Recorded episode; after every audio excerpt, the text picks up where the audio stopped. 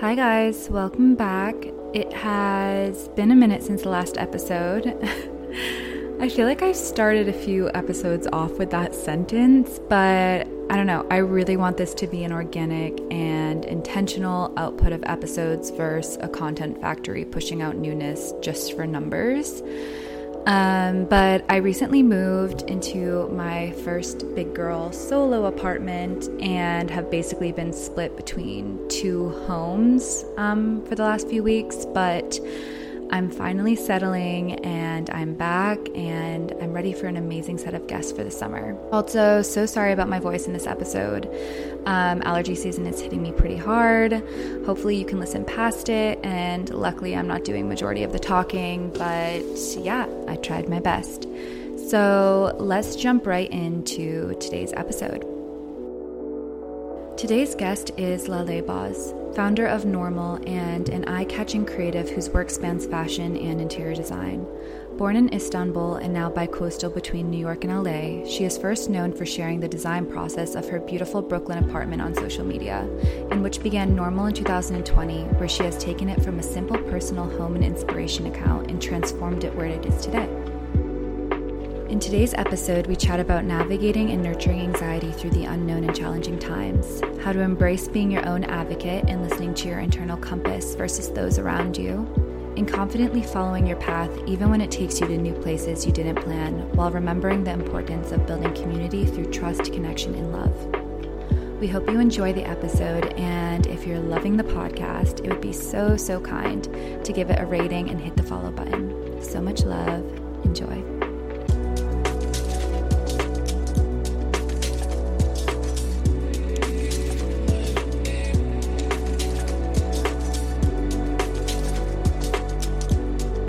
Love the haircut.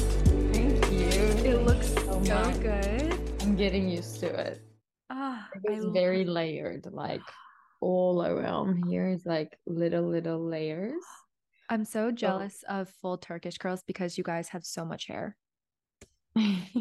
How are you? How's everything? I'm good. I'm good. It's just a new home.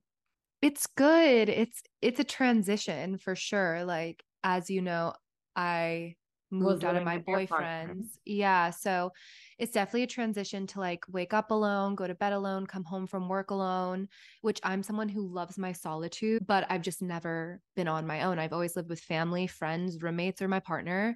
And so it's just um interesting and like cooking for yourself and just all those little things but um i think just like a lot of growth needs to happen so Mine is vice versa. I always lived alone, like That's except crazy. for my family in Turkey. How am I gonna live with a partner when I have a partner?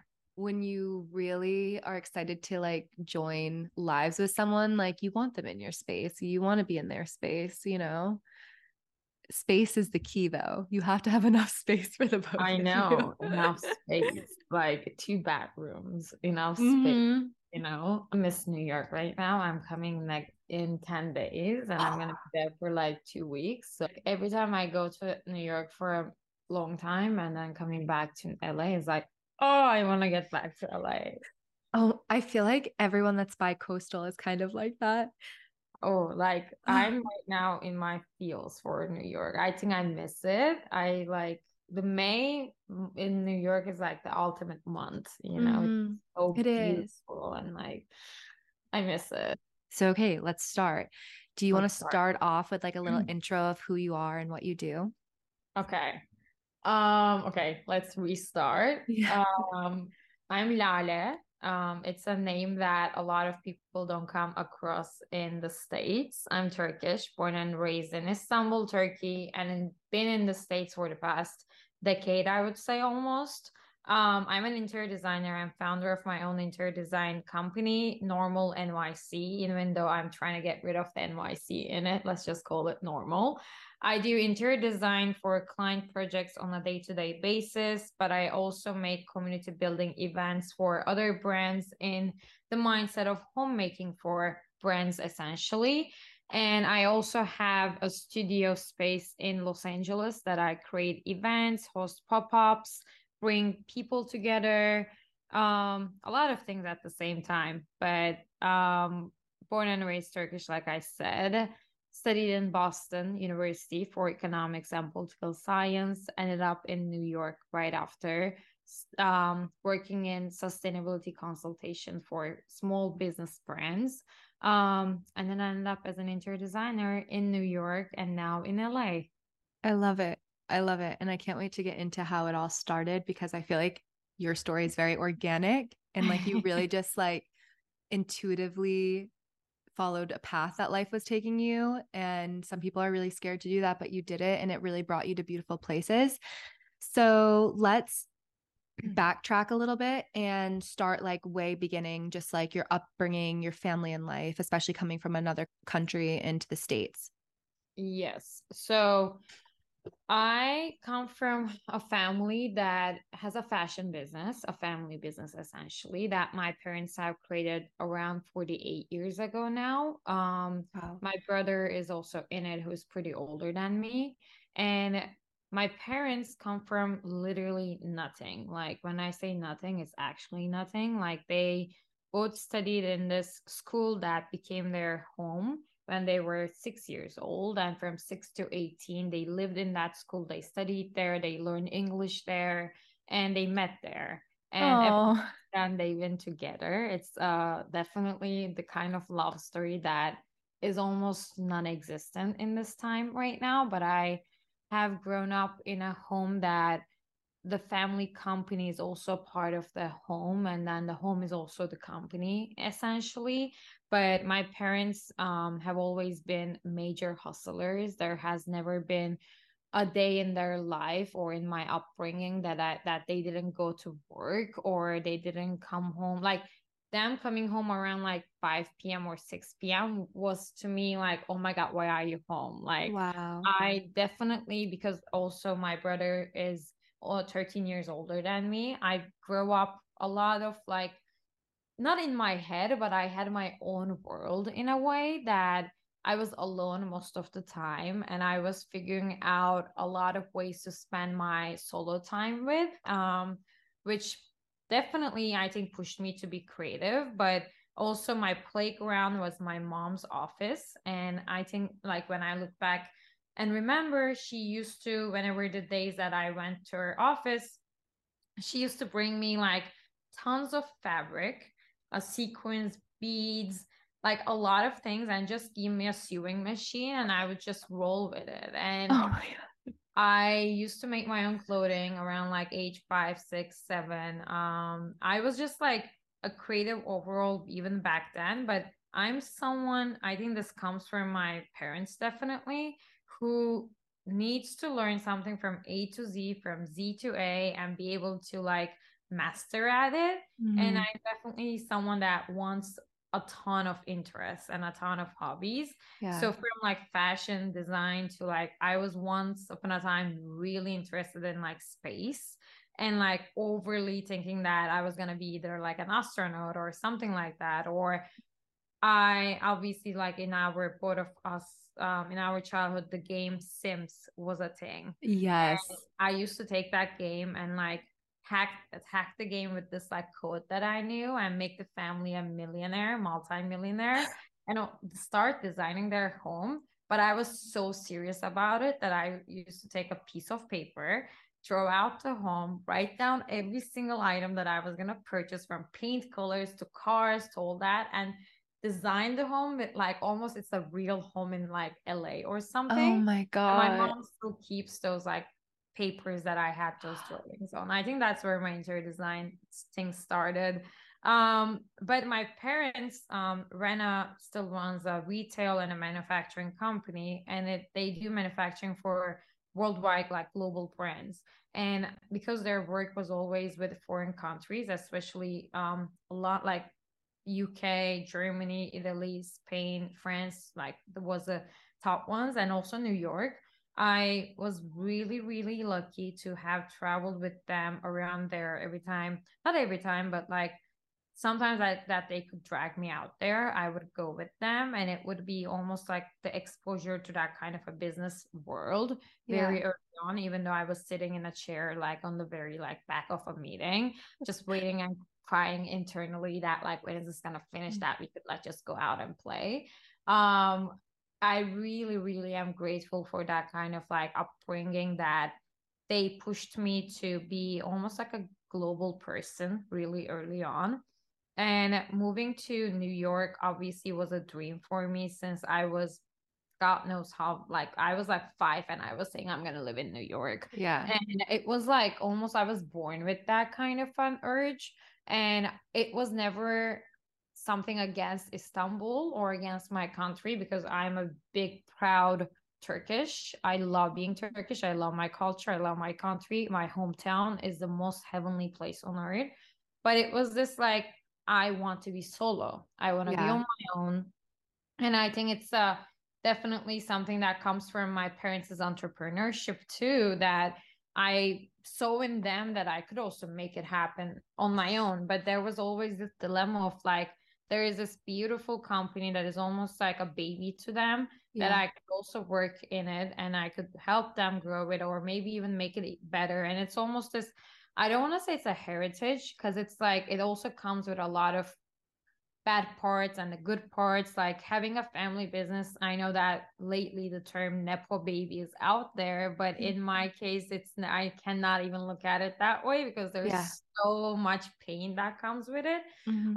um but it's also almost like it's their pride and joy and yeah a work that i would have loved to maybe grow without but it was never an internal option for me i mm-hmm. almost blocked that option because if I saw that I had a business there to be able to grow with them, I would have never maybe been this ambitious or this crazy to make it on my own. Mm-hmm. And I definitely am someone who's a little too crazy in her choices that I the way I grow my business right now and we are going to come to speaking about these parts of my life but I always create problems first and then find ways to be good at it and yeah. and then that's where like either the money happens or the success happens. Yeah. like there's always a chaos in my life yes. but i think that i thrive in that kind of a craziness.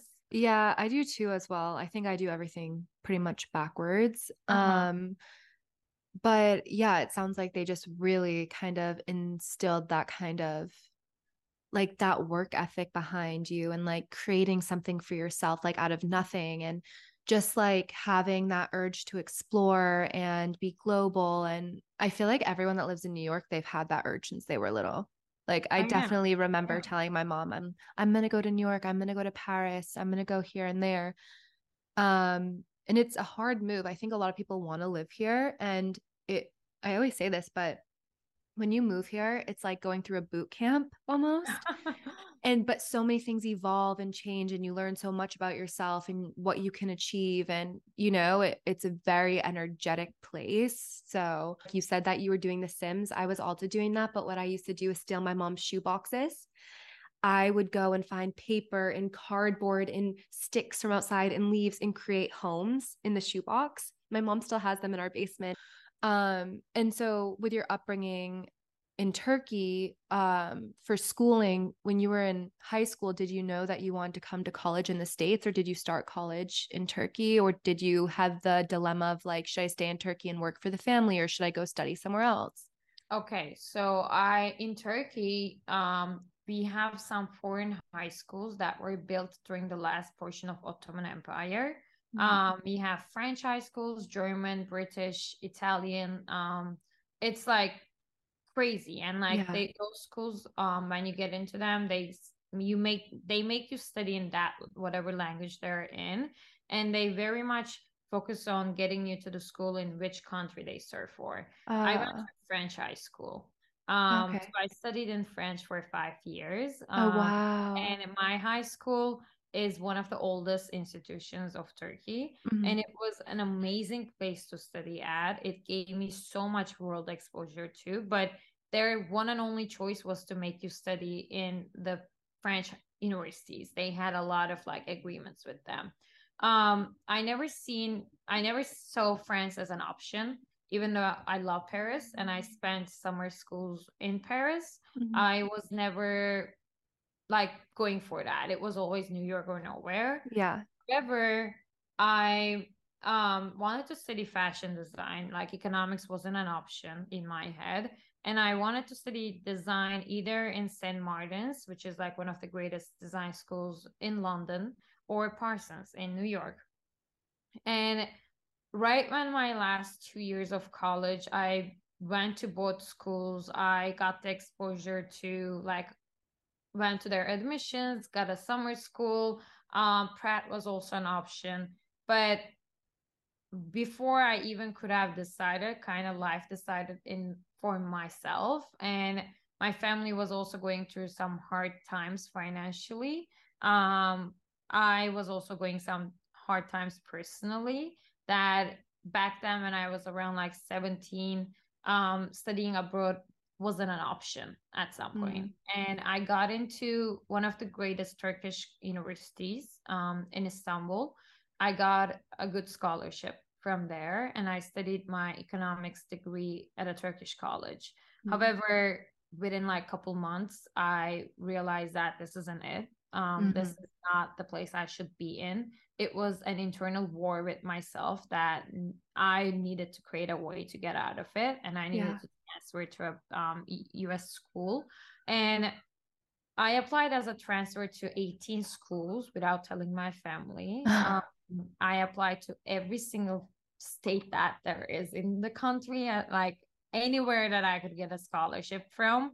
And I got accepted to some fairly great schools with scholarships, and Boston University came as the last one it was a no-brainer mm-hmm. um, for me but bu with a good you know help with them from them and boston is also i don't know if people know about this but boston is definitely the turkish people college school like a yeah. lot of turkish study there yeah i don't know what is the deal with that boston um, in general is super global like that's where my dad yeah, came from lebanon to study city. as well you know and I remember like one um day me and my dad were swimming and we were like out in the sea, like no one was around us. And I looked at him and I said, I'm going to move. Like I applied as a transfer.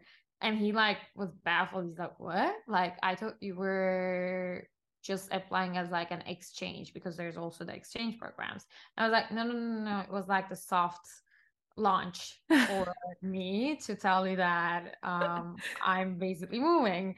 And I'm like my dad reminds me of that because I made him go into a shock in the middle yeah. of a gigantic sea and like like I can't like but they're so used to me with that now. They're yeah. like always like they learned that I moved to LA months later, which is yeah. not fair, but yeah. Like, that's how I roll. And I can relate um I essentially moved to Boston out of nowhere um, within like a couple months of starting into college, and mm-hmm. I restarted my college uh, education in Boston.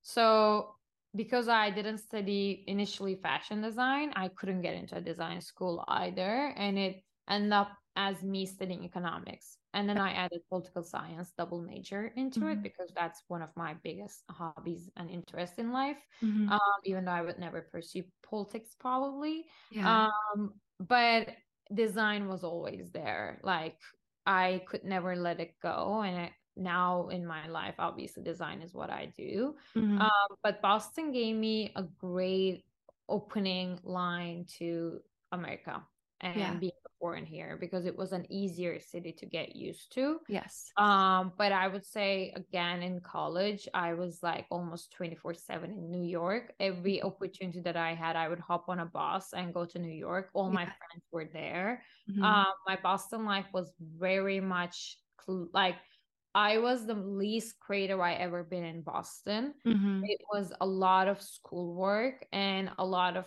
personal growth, but it yeah. wasn't ever me being crazy creative or like exploring that part of me. Um, I felt very much almost like silenced in Boston, but mm-hmm. it wasn't like something about the city. But I would say that to everyone that moves to America as a foreign, um, cities like I think Boston or Washington D.C. or like they're not the most creatively suited places mm-hmm. if you want to be successful at a great nine to five job yeah. in a big company perfect city to live in, high mm-hmm. quality mm-hmm. life, really expensive life though. Like I think Boston's a very expensive city overall. But um I lost my creative touch. You know, I, am from Massachusetts. I, I know, I know. Yeah. I know. Yeah. Um, and I had to refine it um in New York afterwards. Mm-hmm. mm-hmm. Yeah. And so after school, going into your career path, what was that first job? Did you stay in Boston for a bit or did you, as soon as graduation hit, go right to New York? It was like before even I graduated. I, oh my God. I couldn't even wait for a second. Yeah. And my first job is um was my family was just transitioning the company into be- being sustainable mm-hmm. and it's one of the first Turkish manufacturing companies that became sustainable manufacturers. That's amazing. And they kind of pioneered that within their industry. And yeah. my brother is also like a mentor to me that he kind of put it in my head that this is a part of business that is going to grow and grow and grow. And I think you would love if you get a kind of a work exposure in that area. Mm-hmm. And there was this Turkish businesswoman who um, was the head of PepsiCo for their global HR department, and she built like that sustainability measures within the company. And then she created her own consulta- consultation company, consulting company. Mm-hmm. And I found her through an interview that she gave to Forbes one day. This is uh-huh. like years ago. And I found her LinkedIn and I emailed her. Um, also reminder that because of I'm a foreign, I was on a tight deadline to find a job immediately because mm-hmm. as foreigners we get a one year work visa post college. Yeah. And you need to tell the college and the government that you have been employed within 90 days of graduation. Otherwise, okay. your work visa is taken away. Oh, wow. Um, so you have yeah, three so months after graduation. Yeah, exactly. okay.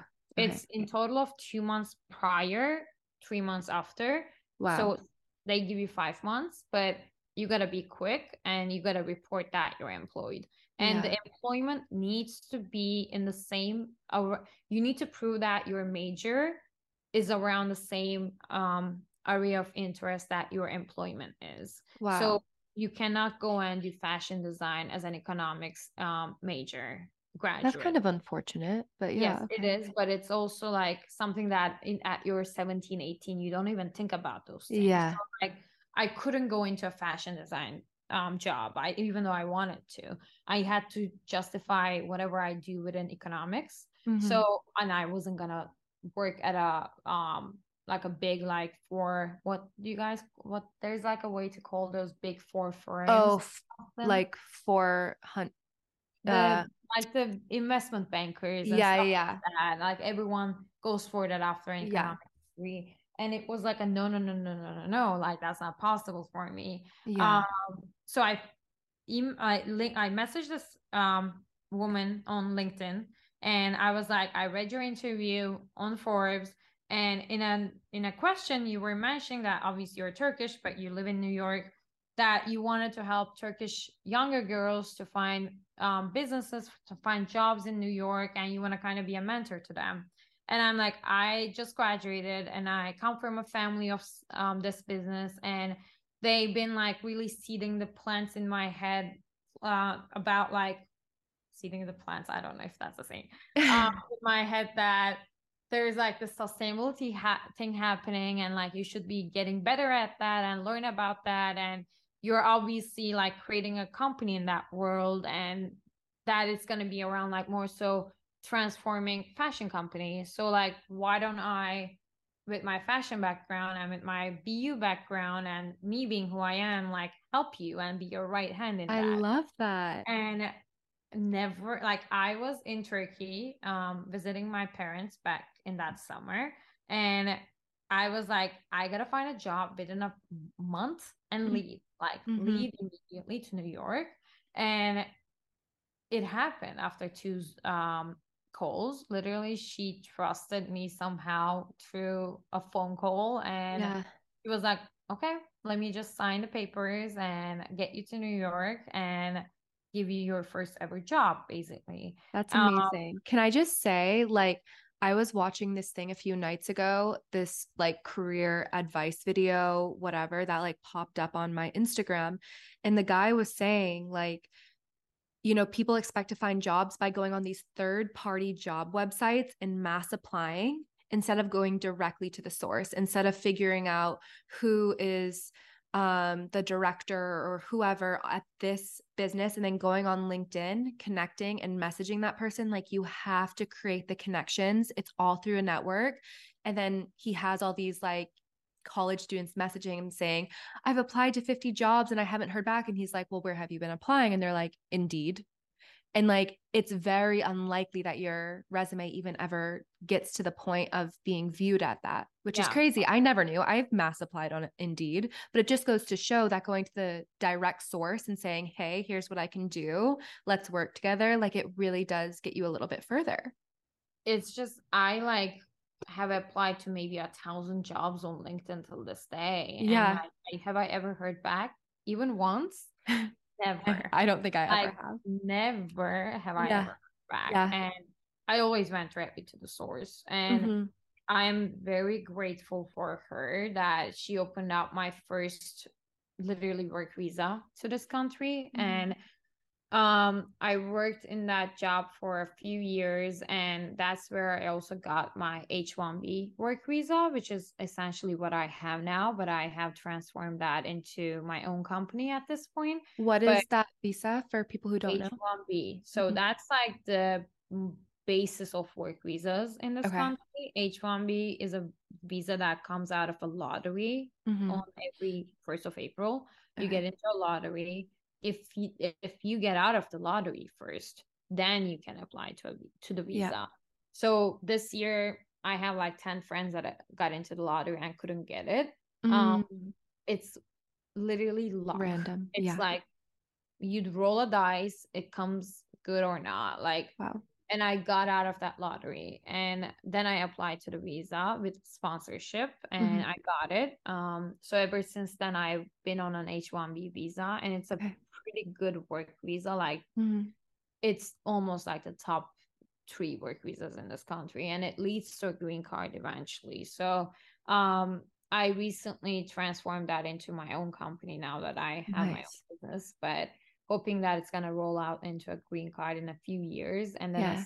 ship and then I'm good for life. But yeah. Being a foreigner in this country is like the lowest of the low that you could go, basically. Mm. Like the amount of money you spend to lawyers and visa yeah.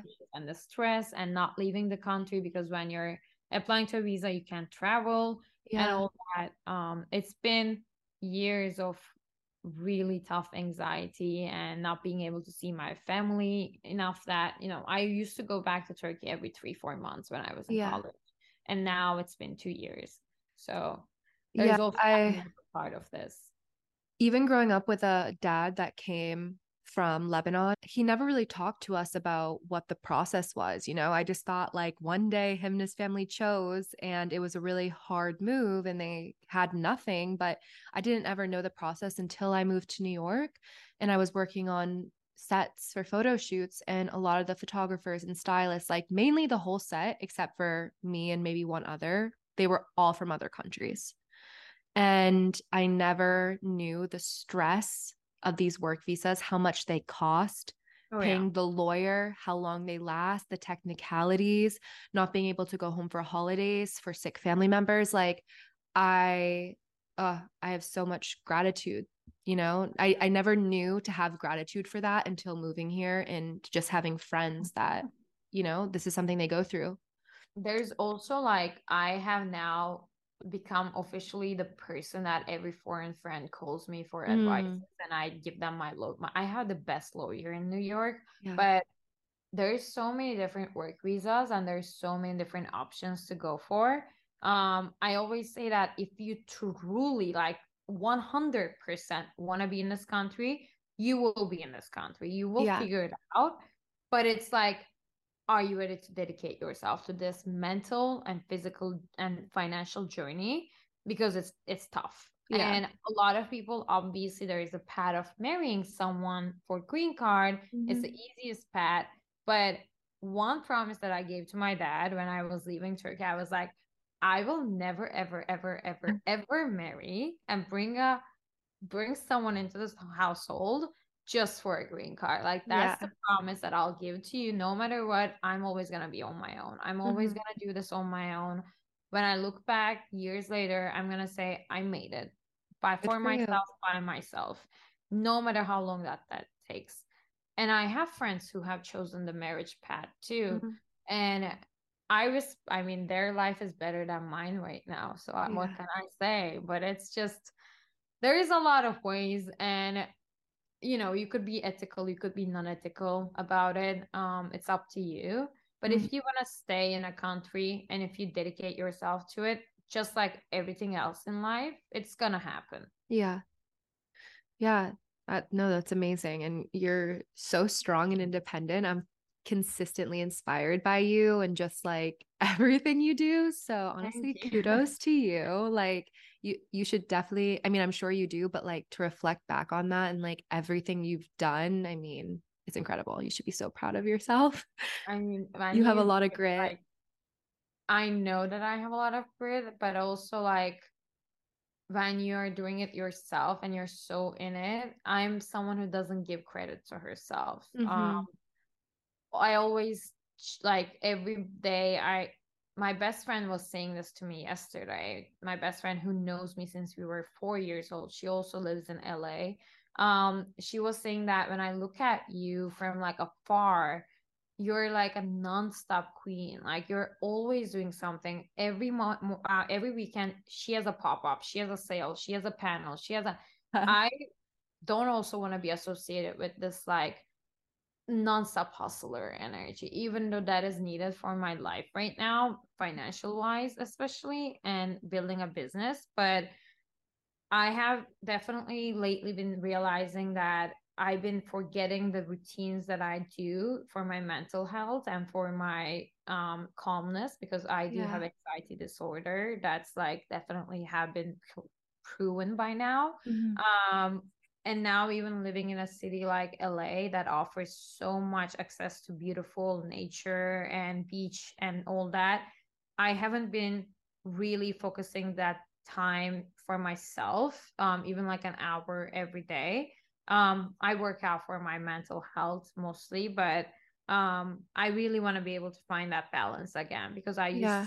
a bit more unapologetical about giving myself that kind of time and lately especially since november i think. This year has been the toughest year i ever been through. Mm-hmm. and mentally and physically health wise as well like there is some issues that happened early in the year. And it's been one step forward or back.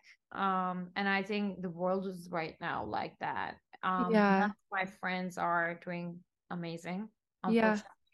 um also as a self-employed like right now i'm learning that how much it takes to make money yeah. and make money within the values and ethical mindset that you are building for your business and saying yeah yes or no to the right projects and right people essentially yeah that's that's something that i feel like we're navigating in our new era of things that maybe the last generation didn't is like intuitively listening like do these align with my values because you can easily take a paycheck but it might not align with your values or it might cause harm to others or the earth or and those are things that a lot of people are now starting to consider, especially you coming from your family to be the first ones in Turkey to transfer over to sustainability. It's a big thing that's embedded. Um, and I think this is actually a good thing to touch upon. Um, you know, dealing with anxiety and running your own business and having a social media presence and living in places like New York and LA and having a lot of characters around you and a lot of kind of pressure to keep going going going like how do you maintain or even just like nurture your anxiety? Because even the social media thing i sometimes some days i have so much fun i post a post and i'm like love it. But most days i have the little spin going on in my head and I'm overthinking, I'm anxious, I post something and the anxiety hits like no other. What are people thinking? What, you know? So, what what do you do as a business owner, a social media presence, and someone living in these places just to nurture your anxiety? Um, so first of all, definitely um one thing that I always keep in my head through my parents that they taught me is that no matter what, reputation speaks louder than any financial outcome. Mm-hmm. And as a business owner, every action you take and every people you say yes to, everyone that you surround yourself with, they have to represent you and you have to represent them. Mm-hmm. And this year has been a lot of lessons about that dilemma between um, having my name clean and having my name speak for myself um, in the rooms that I walk in and either making a lot of money or not, basically. But um, being very honest to myself and to my work and to people who I work with. Um, there has been a lot of pain in the people I surround myself with as well this year. And yeah. I've been seeing a lot of issues that come up with the people I think that they're going to be good for me and not then. And like some clients that speak too loud in the beginning within like, I want to pay you this, I want to do this with you. And then like end up literally backstabbing me or not paying Ugh. or not signing agreements. I've been really careful about um making my business as legal as possible within mm-hmm. agreements and stuff. But within the anxiety mindset, I this has got really intense in 2021, two years ago.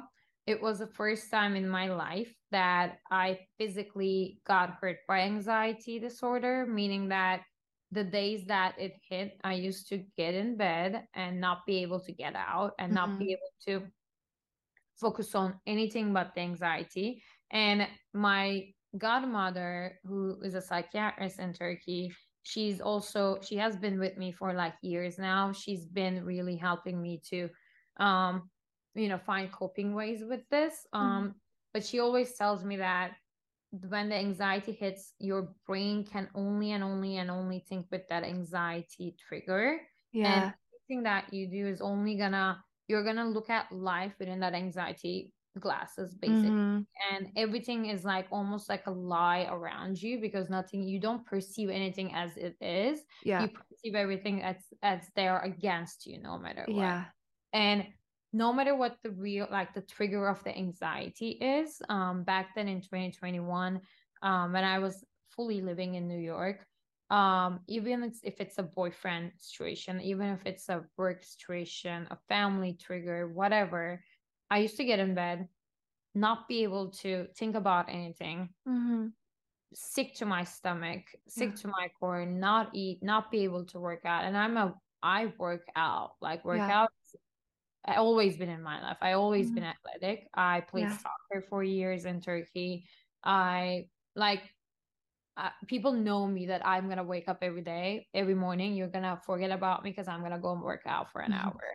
hour. Um, but that year was like, okay, this is becoming a big issue. This is physical now, and if I am losing the the happy moments of my day, that even like takes 45 minutes of my time, this isn't who I am.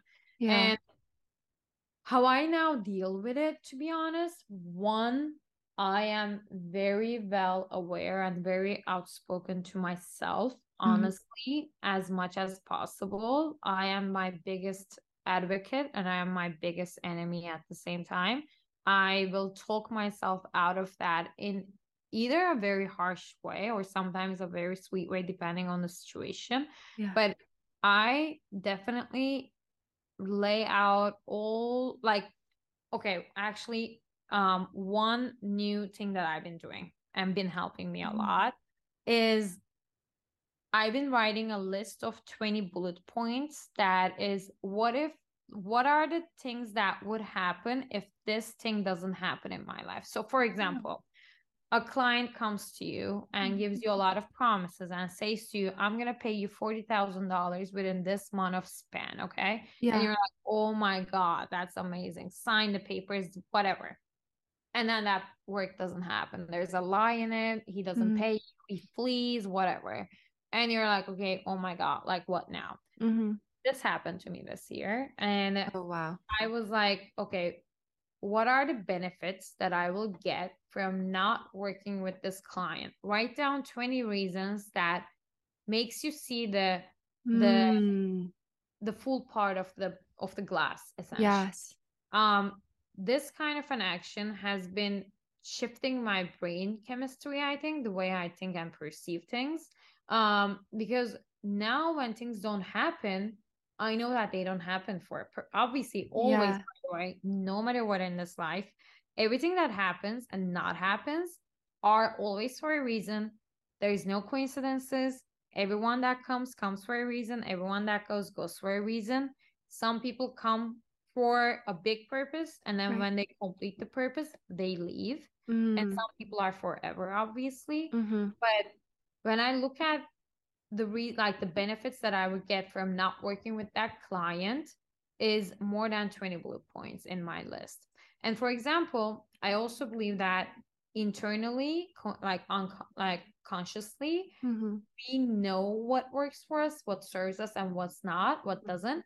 And we actually repel things unconsciously from out Yeah. of our life. So, very basic examples from my last couple months of my life that could have caused a lot of anxiety, but it was only a few hours. And then I was like, okay, get back to life. And now you're going to find resolution. Um, that client that fleed and not didn't pay my um uh, fees was when I I was supposed to do a branding work for him Mhm.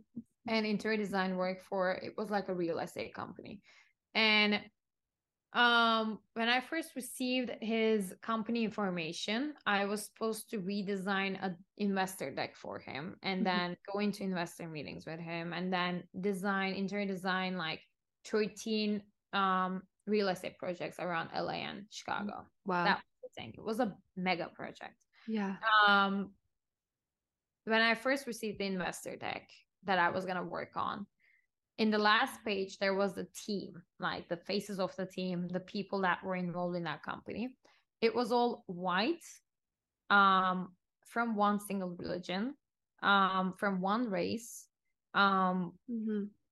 40 to 50 year old male people Mhm. and I looked at it and my first reaction was like, what? Like how? Like it's 2023. Mhm. Where's the representation? And the the project mission was to build um middle class residential apartments for creatives and like they he was always saying these things like I want to be more inclusive than ever like even the um description of inclusivity and I went to him and I'm like, you are saying these things, but your internal company doesn't represent that. Yeah. You're hiring a foreign girl um that is like fully opposite of this team.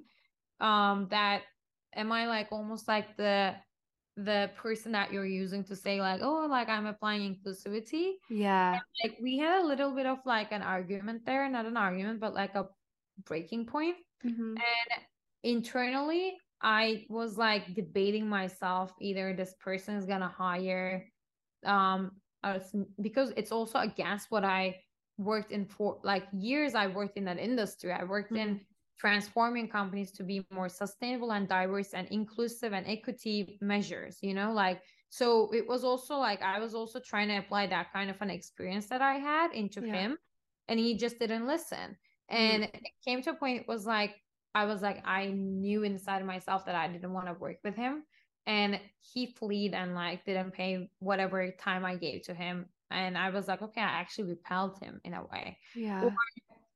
I had to move out of New York in May and in March 2 months ago and I didn't move out because I didn't want that home like it wasn't like a deliberate choice it Yeah. happened because um there was like an issue with my neighbor and she kind of got me like she didn't want me in the building anymore basically and she told stuff to the building and she was like she doesn't ever come here. This apartment's almost not hers anymore. I don't feel um i don't want to have a neighbor next to me who doesn't like appreciate this building either. Like and i received a mail from the building being like can you move out? Basically. What?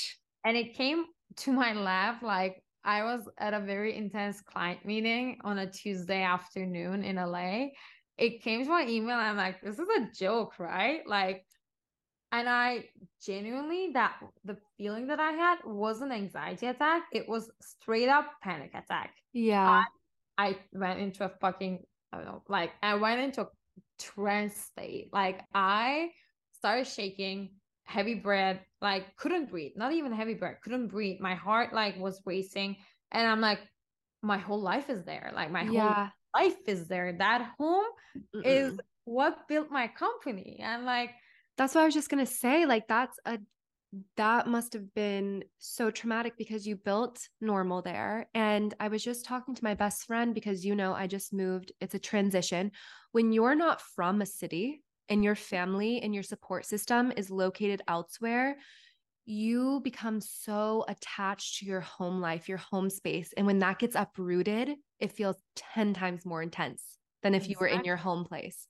And also, like that home. So, like, when someone writes my name into Instagram, Mhm. um, that home is the first thing that pops up before I Yeah. do pop up. And that home is a viral home at this point. Mhm. But I designed that place um in the pandemic with Yeah. my own resources and um a lot of handmade stuff or like I de- I designing that home is what created my Instagram account, what created normal, what created my business today. So Wait, do you know what's so full circle?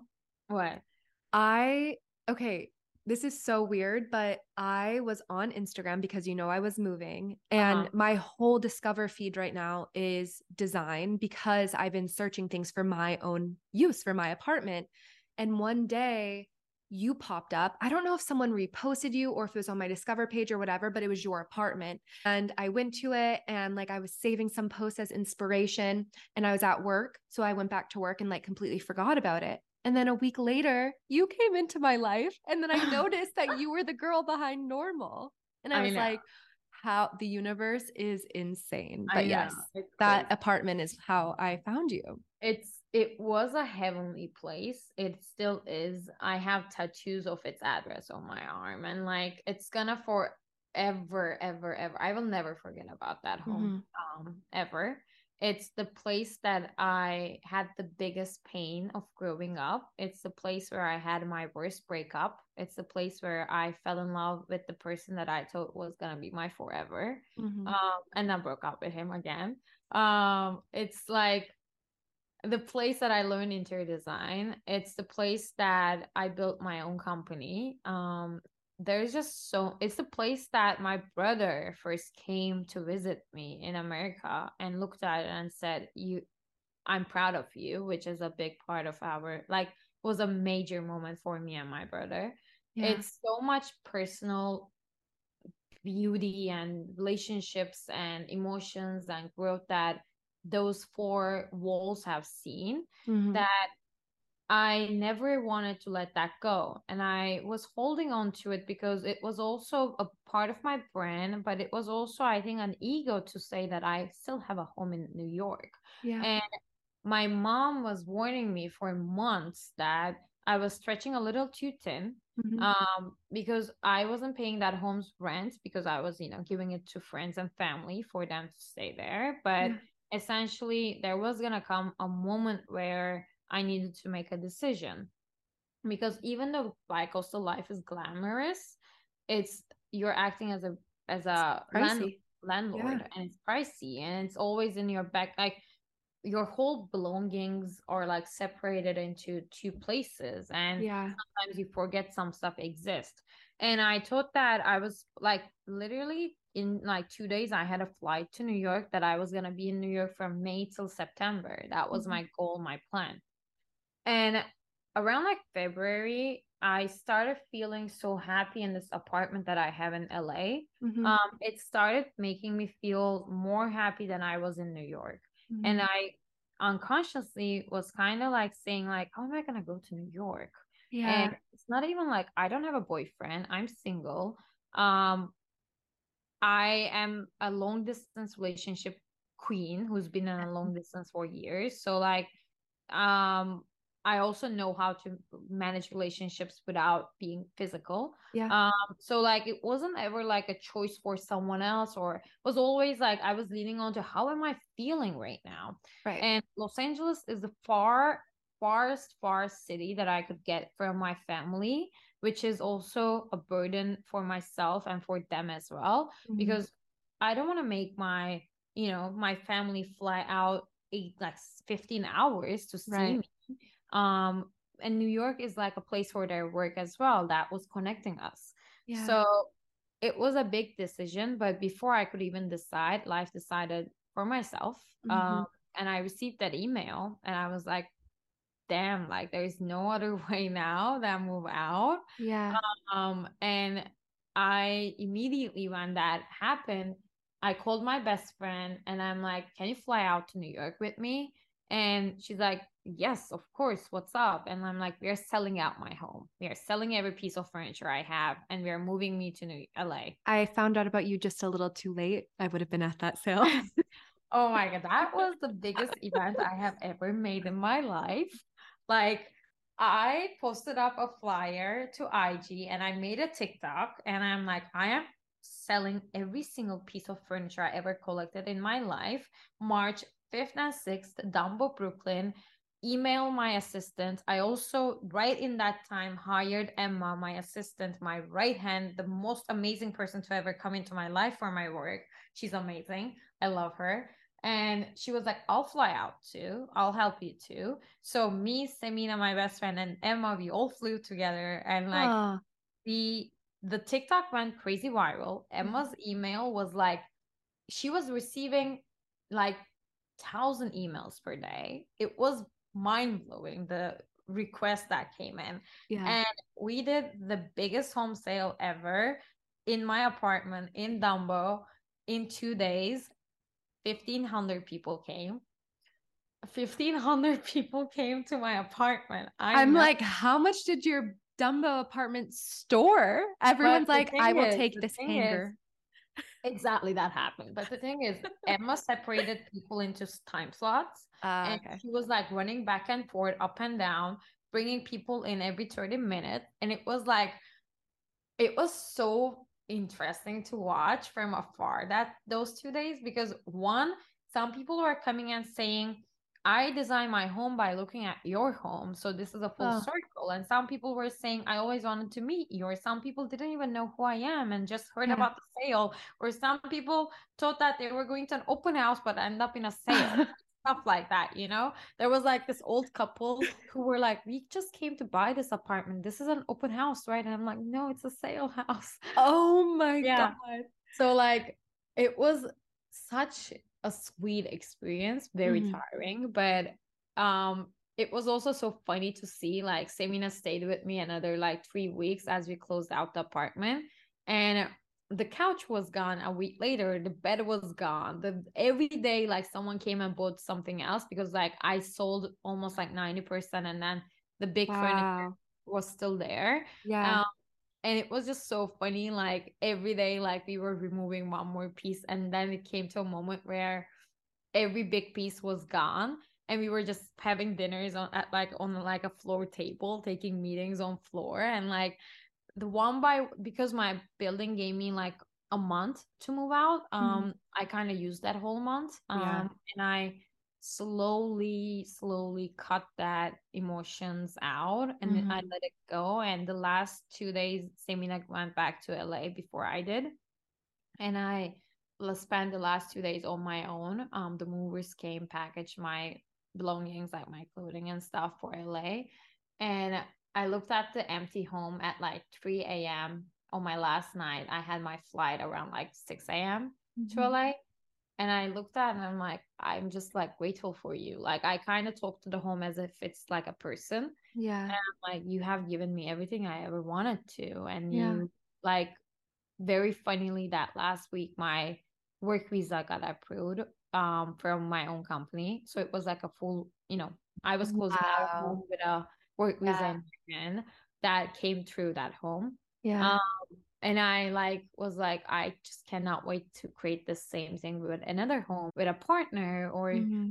or i don't know like i i think like what i felt with that home created also the mission behind my business mm-hmm. when i do interior design i don't do it to collect furniture for people i my art of homemaking for me is all about those like unseen layers of emotions and conversations and memories and family belongings and culture and personality that goes into a home and it doesn't need to be picture perfect it doesn't need to be expensive it needs to yeah. be personal right. and a home is a home when you live in it and you grow with it and it changes with you and you allow the change to come in you're not scared of the change anymore mm.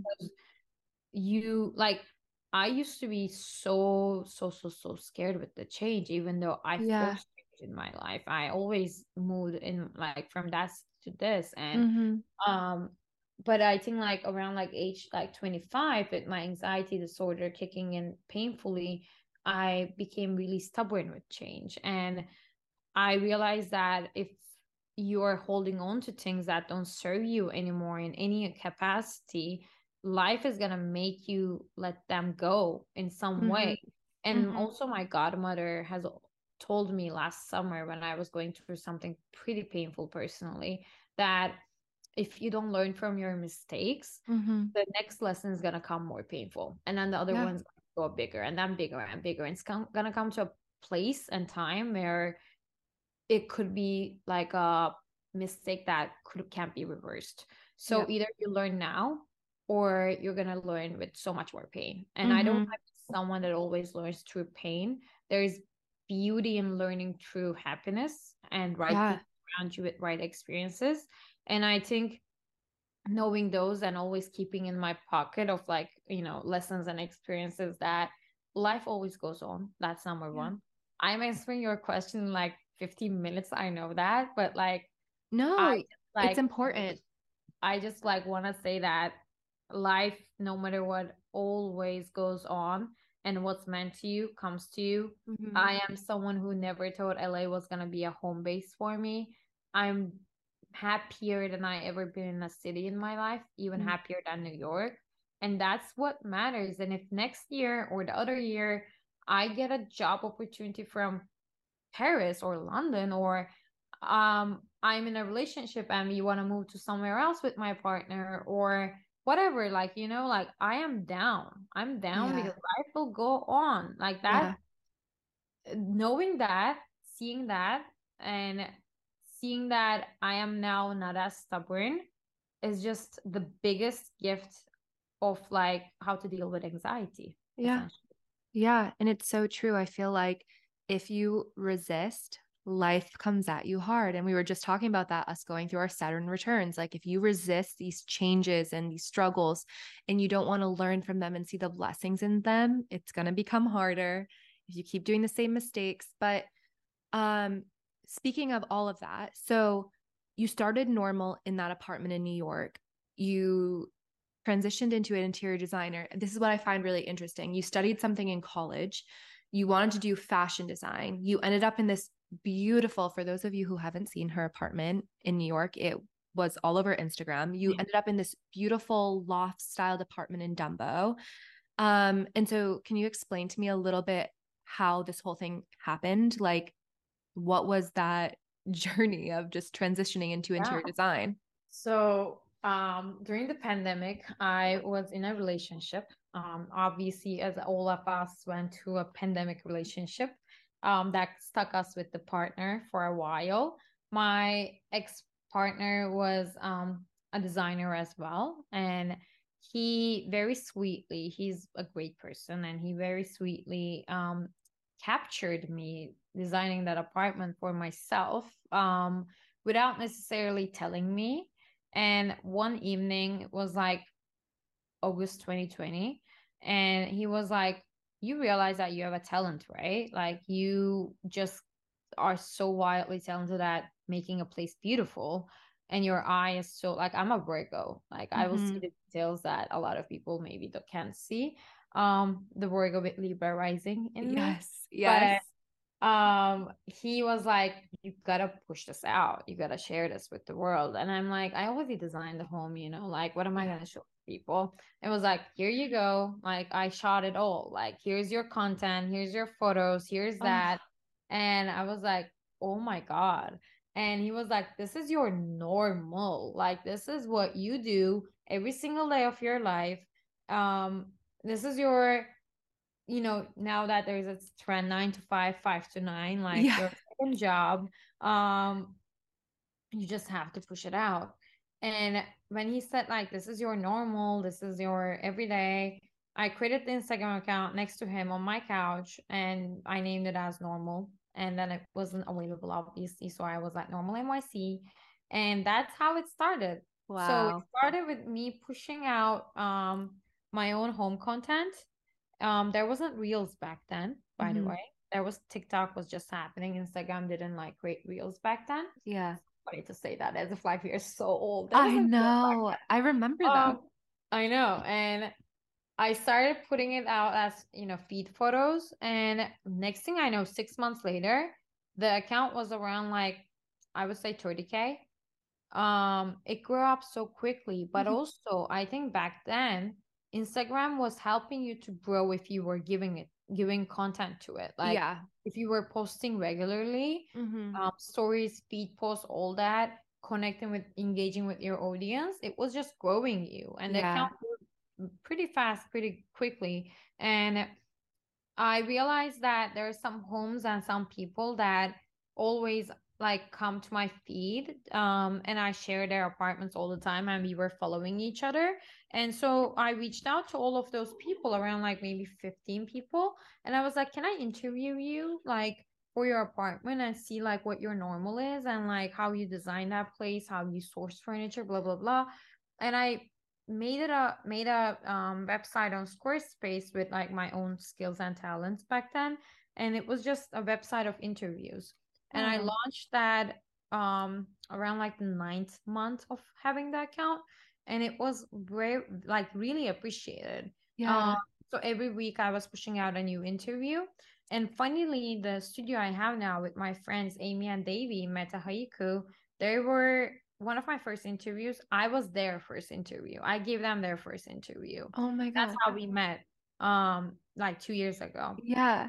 And that content showed me that these people that I regularly post and talk about and I'm also one of them um there is this pattern in their design processes mm-hmm. and there's five labels that were always happening vintage sustainable secondhand local family yeah. So these five big um, titles were distributed throughout their um, choice of furniture and mm-hmm. decor and art. And it was like some people were living with their partners, some people just separated from their partners and finding a new space for themselves. Some people were just moving in with their partners, some people were single people. Yeah. And it was so sweet to see that in these homes that a lot of people appreciate and save as like inspo, there are corners that represent these people who live in those spaces. Like mm-hmm. when you live with a partner, there's like a corner for one of them and then the corner for another one. Or when you're single, you gotta look at your home and say like, what do I want this home to serve me as? Do I work yeah. in home? Do I um spend all my day at home? Do I work out at home? Do I mm-hmm do I need like a meditation corner? Do I need a reading nook? So this is also what I apply to my projects now when I talk yeah. to my clients in our initial meeting. Um, what are the kind of emotions you want a home to trigger? What are the kind of person that you want to grow into this home with this home? Mm-hmm. And what does this home is going to serve you to? Is it a mm-hmm. rental? Is it a buy process? It's is it fully yours that we could like tear down and remake it again or um so like I've seen that these interviews were all in that same pattern of personality. Yeah. Um, that I realized that okay, this is their normal. There is a pattern here, and this is also my style. So around like a year of doing this, um, I came across a friend um, who's a graphic designer in New York, Jack Jack Berry, who's a very talented person. He was back then working for Raise Bar, the Jane, mm-hmm. like he was Pebble Bar. Pebble is like now like recently created, but he was like the hospitality graphic designer. Oh, cool. The the flyer person to me. And he was like, I'll help you redesign this brand. And he connected me with another friend of his um, to design the website. And out of nowhere, I'm like, okay, am I just rebranding something that mm-hmm. not even a business yet? And they gave me my branding. They gave me um, my whole like website that I have right now. But also, I came across this copywriter, Blight, who's now one of my closest friends, um, who literally reads my brain. Like I can just look at him and she's like, "This is what I what are we gonna do to tell your story?" And she literally wrote down all these things that I've been explaining to you in the most um like whimsical, like cute yeah. way. And it's so always like what I try to do is always understandable and attainable and relatable that I think my website is that, my branding is that, my copyright is that too. And so Blight and Jack hand to hand with me, we created normal today. And after that, I was also in the same time going into a breakup, um, a very painful one. And I was like, this is all I have now, even though I'm also employed somewhere else. I'm gonna bet on this. Yeah. And while I was doing the branding work, I started getting calls from friends of friends saying, like, can you help me source this furniture? Can you look at my living room and say, like, where should I place things? And it started as a friend of a friend thing. Mm-hmm. And then I got my first ever real big project, October 2021. Wow. It's been one and a half years.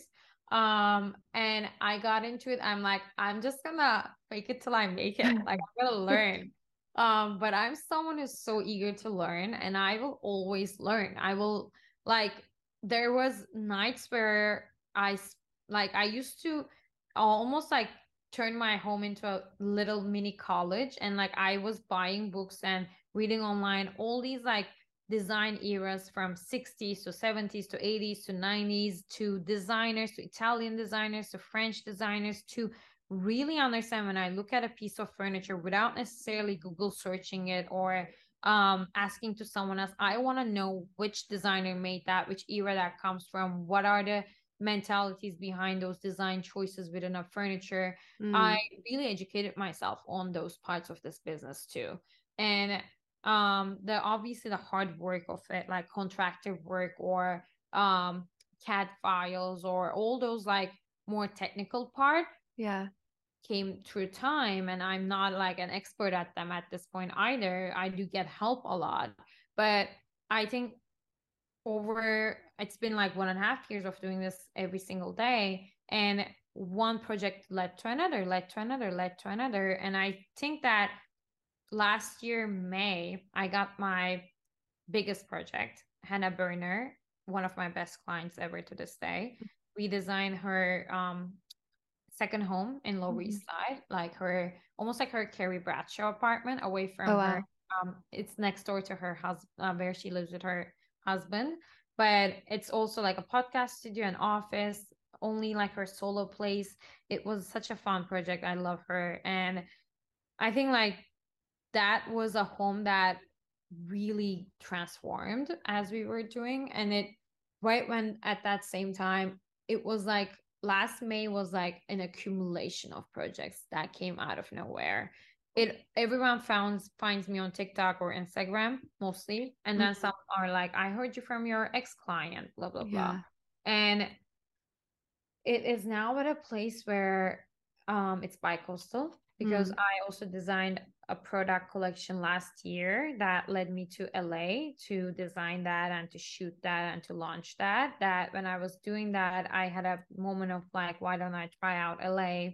And I think I decided this action when like New York momentum was really good for me. It was like going up, up, up, up, up. Yeah. And I decided to change locations. So obviously that was a transition. Mm-hmm. And it was an understanding of is LA gonna bring the same amount of money that I'm making and same amount of um interest. Mm-hmm.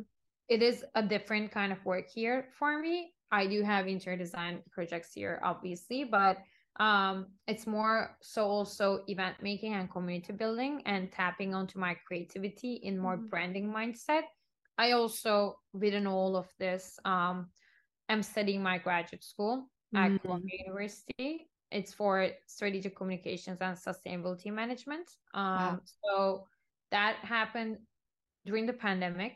I got in and I had to postpone because of the pandemic. So you were in the pandemic working full time in a graduate program, building normal and learning how to be an interior designer? Yes, exactly. okay, I just wanted to make sure exactly. that I got that all. And that first year of Columbia, I was commuting from Dumbo to Morningside Heights four times a week. Um, from Columbia to work, to Columbia to work, to home, to projects, to like my life was crazy. It was like so when I look, it's so it was so fun, but it was like I was physically exhausted. Yeah. And after a year of being full time at Columbia, I was like, I cannot, like, this mm-hmm. is too much. And the last semester, I transformed into online um, and part time. Mm-hmm. Um, that was fall of last year, and it was the best semester I had with my grades and stuff. And then I took a semester off. So that's now. Mm-hmm. And now I'm graduating in two weeks. Oh, and congrats. I have my last Thank you. I have my last three classes um done in August. So I'm gonna be done very soon, but it's it it is the like I am grateful for that education because like um it kind of shifted my mindset into more branding and communication. Yeah. It's a great program and I have great friends from that and great exposure to alumni and people who come to like give speeches mm-hmm. um but it, it's definitely a tough um thing to manage with life and i definitely failed at it at some point. And so what what was the original thing that like sparked your curiosity in LA like what made you think like when your business was going up in New York you had the apartment you had the schooling the job like what was the little trigger of like I need to be in LA Okay, so First of all, like I said, I'm someone who cannot be comfortable in ease and like if things get too like routine and same, I will disturb it. Mm-hmm. Um I have been called that I'm chaotic by some LA people. Um even though I have no sh- like I love LA people a lot. Mm-hmm. I have mm-hmm. the best friends here, but um a guy that I was dating in the summer was like you're too chaotic you tribe chaotic. You are just chaotic. I can't oh deal it. And I'm like, bye. Someone else will. Um okay, whatever. But um what made LA LA for me, like decision, this decision that I had, it happened overnight. It mm-hmm. happened during the shoot that I had for my photo sh- for the blanket collection that I made. And it happened in the studio that I have now last year around this time. And one, I was going through a breakup. My ex boyfriend lived in LA for years and he was a LA hater. And I was like, hmm, like, I wonder why he hates it so much. And like, you know, why could, how could be, how could it be so bad? And yeah. I didn't have any good friends to be honest except for my oldest like childhood friend that lives here but she lives in brentwood mm-hmm. and i was not going to choose to live in that side. I was either going to be like echo park arts district downtown highland park like all mm-hmm. these eagle rock all these areas. Um and i was like i posted on instagram i was like does anyone want to swap swap their apartment with mine? And like didn't even want to sell it. I wanted to swap yeah easy. And a friend of mine who lived in the same building that I live now in LA um, reached out to me and she's like, let's swap. Before I even got into the plane that I was coming back home to New York, that night I already made my swap plan work out. I bought my ticket back to LA and it was like June 1st, LA, no return ticket. I was going to swap my apartment and that's what happened. I swapped it. She went to mine. I came to hers. Um and i came with the mindset of like it's just a summer fling. Um and i met amazing people. Have some of my closest friendships here. And i moved from like downtown to lincoln heights to echo park and then to new york. So i tried three neighborhoods. Mm-hmm. and when i went to new york i left belongings in the sublease that I had in Echo Park, which now the owner of that sublease is one of my best friends, Irene. Oh um, oh he met through that, and I was supposed to come back to her apartment. She was gonna be gone for a long time, and literally left my whole life there. And I went to New York to check on my projects for like a few weeks, and my family came to visit mm-hmm. me. And then the day before I was supposed to fly out, Irene called me and she's like, I got a job offer in LA. Like, it's a big job offer, the biggest of my life. I have to come back home. I have to stay at my home. Mm-hmm. And I was like, oh my God, what am I going to do? I have to go back. Mm-hmm. And I could have chosen to stay in New York, but I went back and I put the word out there that I was looking for another sublease and I stayed at a hotel for a few days and I found a sublease in the same street that Irene is living in. Mm-hmm. I was like, perfect. Um, I went to check it like the day before I move in for like two months, I think, till December. And I went in there and I'm like, mm, I want my own apartment. Like out of nowhere. And I'm like, do I have the means to pay my own apartment right now in LA? Where am I going to decorate this apartment? Do I have the money right now to decorate an apartment? I only yeah. have my cabin luggage with me. Yeah. Um, like, is it going to work out? And, but it was like financially having my own apartment and renting it and least like paying the rent was same amount of money, even less than subleasing someone else's apartment. Mm-hmm. The only additional cost is obviously buying furniture right. um which is a lot of additional costs like, yeah. um i'm learning. but i called my friend who lives in this lived in this building the one who swapped with me and finally she also moved to new york because of our swap. Um oh my god so now yeah, she's she in new york? Now. Yeah. Yeah she, she left this apartment she left left this building. So i knew that she was moving to new york that oh, week.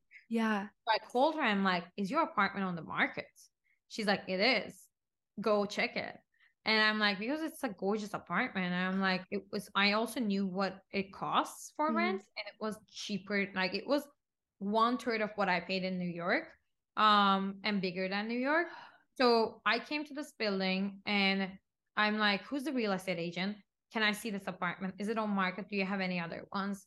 And coincidentally, the real estate agent was here and he was like, that apartment just got rented like 30 minutes ago but I have four more if you want to see. And like, show me. And he took me around the building, showed me some. I was like, mm, this is not it. This is not mm-hmm. it. And he's like, there's one more, but I don't think you're going to be overly in love with it because it's smaller than usual. Yeah. And I got into this apartment and I'm like, are you kidding me? like, this is exactly what I want, exactly what I need. That was a Friday afternoon. Sent my application Friday, like 5 p.m. And the, my landlord, who's an amazing person, called me Saturday morning, is like, come meet me. I want to meet you.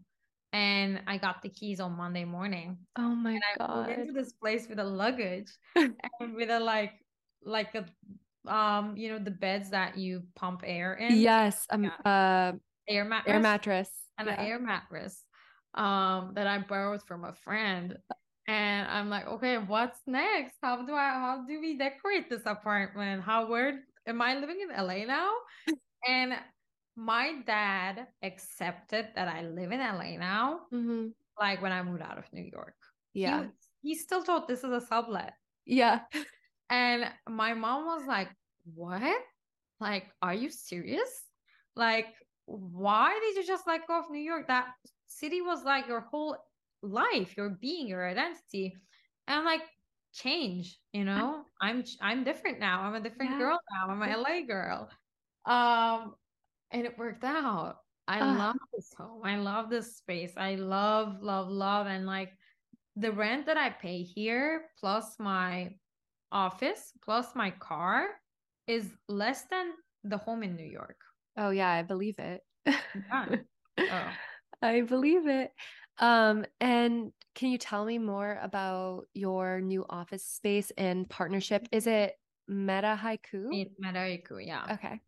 Um, like I said, I knew Amy and Davey from like two years ago. Mm-hmm. I we initially like got um close with the interview situation that happened. And then they kindly landed me their space for me to shoot my collection last year. Mm-hmm. Um, and it was always this organic relationship that was beneficial for both sides and our businesses do um have a lot of common uh, interests. Um, they don't do interior design, but they do a lot of community building and yeah. event making for other brands. Amy is also doing a lot of PR and brand representations. Davy is a podcast producer, a photographer, a lot of things. They're yeah. all very creative.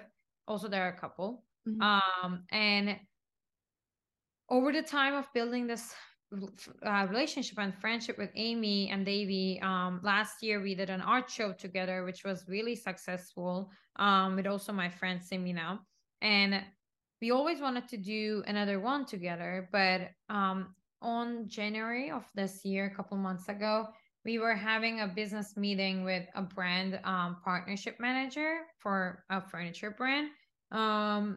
And we were like just walking around Los Feliz and got into a furniture store, one of my favorites, Pierce and Ward. And we just sat on the couches there. And literally, one thing led to another. Our brainstorming went into saying, like, why don't I rent your space? Why don't mm-hmm. you co join, like, join our space? And like, yeah. they just recently moved into a big loft for their mm-hmm. apartment, for their home and they were like our loft is so big that we want to transition that into our studio too yes. and we're not going to need the studio in our district in like a couple months from now. So maybe we start by this co-work thing and then you take over the lease if it serves you. Um so it started like that. And back then when these conversations were just um, kicking in i was still um, supposed to go back to new york in may so I was also like not saying yes fully because um I didn't know which you know the rest of the year was gonna look like um location wise and before I again like I even could think about it, I moved out of New York. So it was like one door closes, the other one opens. But yeah. my apartment in New York was apartment 209 and I have a mm. 209 tattoo. My office is unit 209.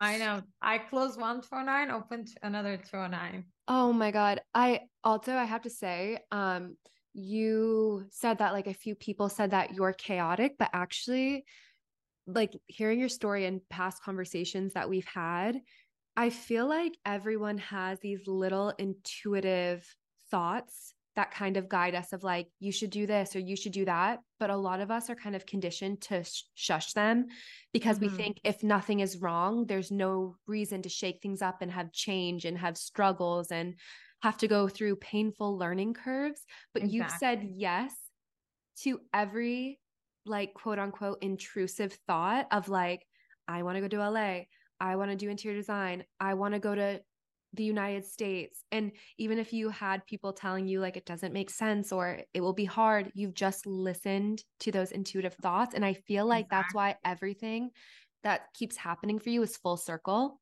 Mm-hmm. Like your career is becoming an interior designer, your your living situation, your partnerships, like everything. It's just like everything mm-hmm. you're saying, I'm like, oh, well, that makes sense. But it's only because you've said yes to every single thought that has come up of I have an interest in this. I want to do it. And you haven't shushed any of those thoughts. You've just gone for it.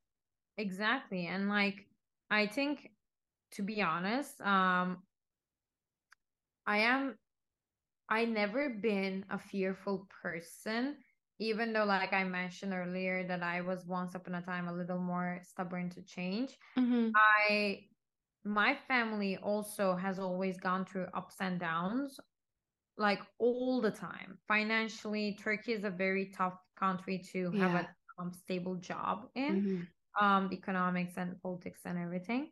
Um, so I'm so used to being up and down with them. My whole yeah. life was like that. Mm. I don't want to sound like like she has a family business. She has it all together. No, my family, my dad, mom are like 65 years old, working 24 seven. Yeah.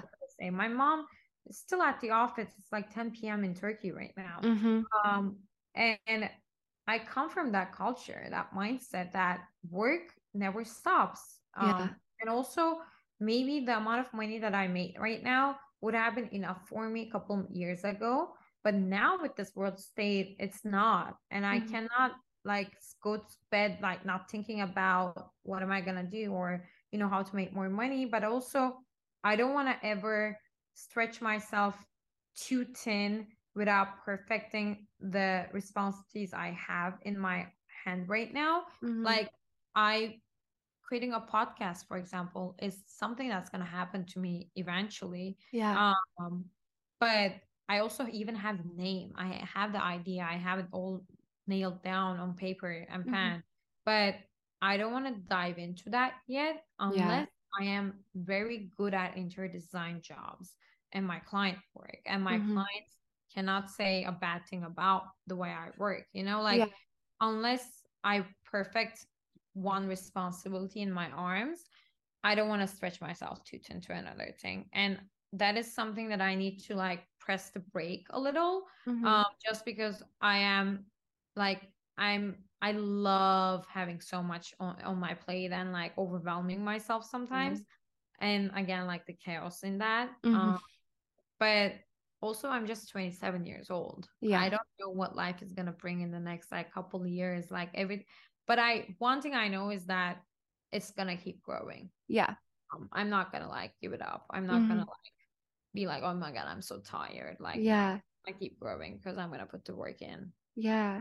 And can we talk about um your the blanket collection you did? And I'm selfishly asking because I for one of my goals, like how you said you have a podcast, but you're not there yet.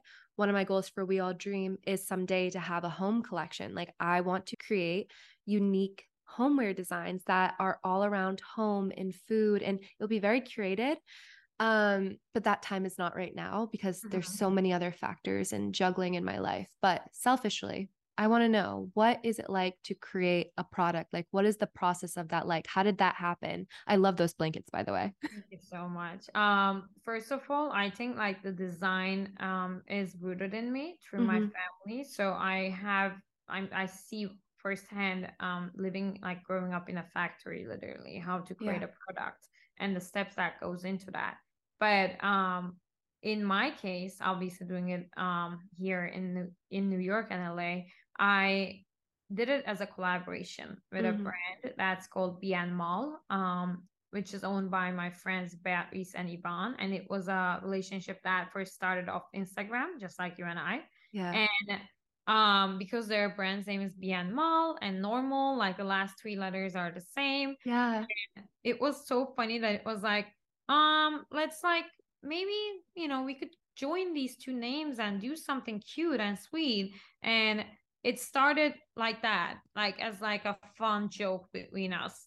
And then like next thing we know, we are like, hmm, why don't we design a collection together? yeah And it came from um I'm a foreign, they're also Venezuelan, moved to um America because of Ivan's job opportunity. Um Mhm. so two foreigners from two different parts of the world, three foreigners essentially. Um we took elements that were repeated as a pattern um and design in our upbringing and childhood and in our family homes Mhm. and so like common elements within that from turkish culture to um latin culture and um realize that we could actually turn these into a modern way Mhm. and like for example one of the designs were um was you know in my my grandma was used to like weave and knit these um little napkins like yeah um that she used to put up on her TV or in the middle of her yes table. Those like white yeah the dolly thing. Yeah, they're the dolly, but they're called something else for Turkish because my vintage line for We All Dream, I put it on my Turkish friend's his turntable, and he's Uh-huh. like, "You're the Turkish grandmother the little." exactly. And like remember that was so like traditional, but now Yeah. it's like Instagrammable. I need to And send it to you after this. that. And then the other one was like a Turkish rug turned into a blanket, but the patterns were all um um influenced by New York patterns. So like the flowers in our Turkish rug was actually a metro card. Um metro like we made flowers from metro cards and like oh my um god, so like it has New York elements into it, but it's a Turkish rug I love that. and that. the other one was um like a knit crochet thing like it's more like a picnic blanket Yeah, but it was so loved and the story Mm. that um comes from it came super naturally because it's like we didn't push for it it happened like out of nowhere yeah, and like I said, everything happens for a reason. And obviously that happened because I moved. like it made me move to LA. Yeah. Uh, oh, and this connection is also based in LA, or were yes, they based they in, in LA? They're oh also New Yorkers moved out to LA. I love it. Ah, uh, and um, okay, so obviously you've had a million lives when it comes to work and places and people and all of that. It's all first full circle, what advice would you give to someone who kind of like has an interest in becoming something, but they don't yet have a seat at that table and they want to grow their community through the new interest? Okay. so, first of all, I think the biggest advice is you need to know and align with your values. Mm-hmm. This applies to your personal values and your work values um i believe that whatever person or work opportunity that doesn't um match with your values will never ever be yours. It mm-hmm. won't serve you and it will go out of your life on its own. Um and you need to always remind yourself like for example obviously like one of my biggest values in work is being honest and ethical. And if yours don't match mine, I'm never mm-hmm. gonna be able to create work with you. Yeah. Um, so being super transparent and one, like literally one mind, one body, one heart with whatever you your mission is and your vision is. And this is something that my brother have given me as an advice when I was building normal initially that he was like, I don't want you to be a product influencer. I don't yeah. want you to push out consumerism. Yeah. If you're gonna work in a field that it's all about purchasing, mm-hmm. you know, furniture and stuff, like adding on to capitalism, you need to find your vision and your mission and your sustainability measurements and how to give back, how to give up to others, how to create com- community, how to create a reason of being. Yeah, and, I love that he challenged you like that. And he did challenge me. Um yeah, he did challenge me a lot um in the sense that like I was only 25 when he said that mm-hmm. and um I was like obviously like the Instagram was growing and I was receiving a lot of like brand partnership opportunities and people being like let me gift you that let me send you that and I started saying no to them, even though mm. maybe they could have opened up another um, income in the mm-hmm. future. I said um, no because like some brands didn't match my values, some brands mm-hmm. didn't match my vision and mission, and um, instead of decorating my apartment for free, I chose that um, advice that my brother gave to me. And three years later, now when I look back, I'm really glad that I chose that you know ethical mindset yeah rather than um being like when I look at someone else's profile right now that says yes to all the brands that come to them, mm-hmm. I don't like it. It's yeah. not for me. Yeah. And I think like I've been getting asked a lot of um some people are asking me like how am I sharing everything so within the same moment I, that I take them like in my um the way I like use social media and not go into anxiety with that i share things immediately when i take them like, yeah. and, I, and then i leave my phone away um i don't edit any photos i don't I love it filters it's all natural. I think that's why I love your page so much because it doesn't seem curated or you have such a beautiful aesthetic. I can tell the photos are yours. I can tell it's coming from your personality and your energy, but it feels like I'm just following you in the moment. Exactly. And mm-hmm. I if I don't share them in the moment, they don't I forget about them or they don't mean the same thing to me anymore. Yeah. But I don't plan out content. I don't like obviously if it's a brand partnership, sometimes that happens rarely. I do plan that out. Mm-hmm. But like um personal content, home, work, outfits, fashion, food. I also share a lot of food content lately. Yeah. But like um it's that happens in the same moment. And sometimes my friends are like, when did you just share this? But I'm always on and I don't yeah. care what people would say or think because mm-hmm. like if you like my content, just share. I follow it. If you don't like, unfollow it. Like it's just right. a bot away. Um so my biggest advice be very very very unapologetical about your mission your values your vision mm-hmm. um find a reason within your business please do not do it just to be another person who serves consumerism or buying products or no you have to give back to the world right now. There's no other way. Yeah. Um community building is so essential so important. It is the last step but the most important step in building a brand mm-hmm. um, and the target audience and how to connect with your target audience and make them come back to you and work with you again and buy from you. Like that um there's this chain of um buyer mindset like from awareness to purchase to um retention. So them yeah. back to you. The retention part happens through emotional connection. Mm-hmm. it's you apply to their heart and to their mind. That's the essential um mission of marketing world. Mm-hmm. um you know finding that one line to trigger people to come back to your brand yeah. uh, or to be a dedicated buyer so the community building serves that purpose mm-hmm. um and even if it's if even if your brand is not making a crazy amount of money or um, producing a lot of uh, content or products out there if you have the community set right, mm-hmm. it will come there. Yeah. That's the hardest part that a lot of brands forget. And I think like one of my definitely um talents is that part of the business. Mm-hmm. Um and I think my business started as community to product, right. community to project. So everything happened backwards that mm-hmm. you know I'm a little lucky in that sense.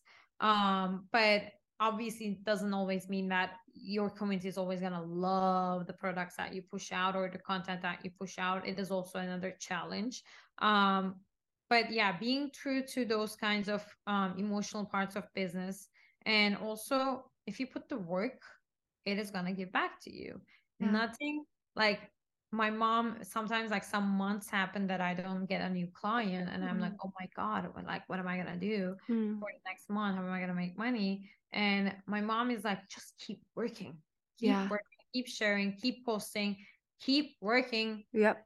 Well, work ethical, honestly. Please, please, please be a fair business person. Give mm. people what they need, the credit, the money, whatever. Do not owe money to anyone. Yes. And life will bring you more work and clients and money. And it has never, ever, ever, ever failed me. So yes. hoping that energy will keep forever um, as a self-employed person. But these are, I think, my biggest advices. I love that. I need to just take that one snippet and just save it as a voice recording on my phone. So if I'm having like a day where I'm like, I'll just listen back and I'm like, okay, I'm set now. Um, and then to I guess to wrap it up, what are your what are your dreams for the future, for the near future? Um, near future. Um, I think normal is evolving into a new world, which is um this art of homemaking that I've been saying and this community building. I now have a studio space in LA and I want to lean on to having a space that I create events and community building projects for other brands. I want Normal to become a studio that not only makes homes for clients, but also mm-hmm. makes homes for um, brands and small businesses. And I want to be able to be the bridge between brands that are in New York, want to open up to LA, and are Turkish, want to open up to the States. Um, essentially, a niche area of agency that applies to community building part of um, brand building, branding, and also does interior design projects on a day to day basis as well. Um, I have had this dream since I was maybe 18 ish in Boston. Um, I always vision having a space that is a multifunctional place that mm-hmm. has a store, that is a studio, that is an office that is an event space that's a lot of things at once but yeah. i have immense joy in supporting local brands mm-hmm. and growing them and helping them grow me like you know multi it benefit like beneficial for both of us kind of a um, symbiotic relationship um so i think that's the next step for normal and i think yeah. that's definitely a mega step so i'm not seeing that happening for another one one and a half years to be honest Mhm. but i am right now every day putting the work in for those steps to come along and the projects to build and the portfolios to happen for me to be able to announce this to the world being Yeah. super confident about it um so i think still being bi-coastal to be honest. Um i don't think i'm ever gonna let either coast go slip from my hand. Um but obviously home base is la now. Yeah. so tapping onto everything that these two cities give to me and growing in my business as a interior designer. Um but i also been taking a lot more speaking opportunities and hosting my own panel. Um, Yeah. That i'm like gonna lean onto that a lot too so a Mm. lot of events a lot of sales a lot of pop-ups event uh, community building and eventually turning into a normal 2.0 yeah. um, 2024 hopefully Yeah, I know I came to the normal party late, but I love seeing the new birth of it in LA. Thank you. It's Uh, so good. I appreciate you so much. Like, so you just create a beautiful world. And like when I first found you, I was like, I spent one hour on your feed going down, and like, oh, I love you. Thank love you so much. Okay, thank you. Bye.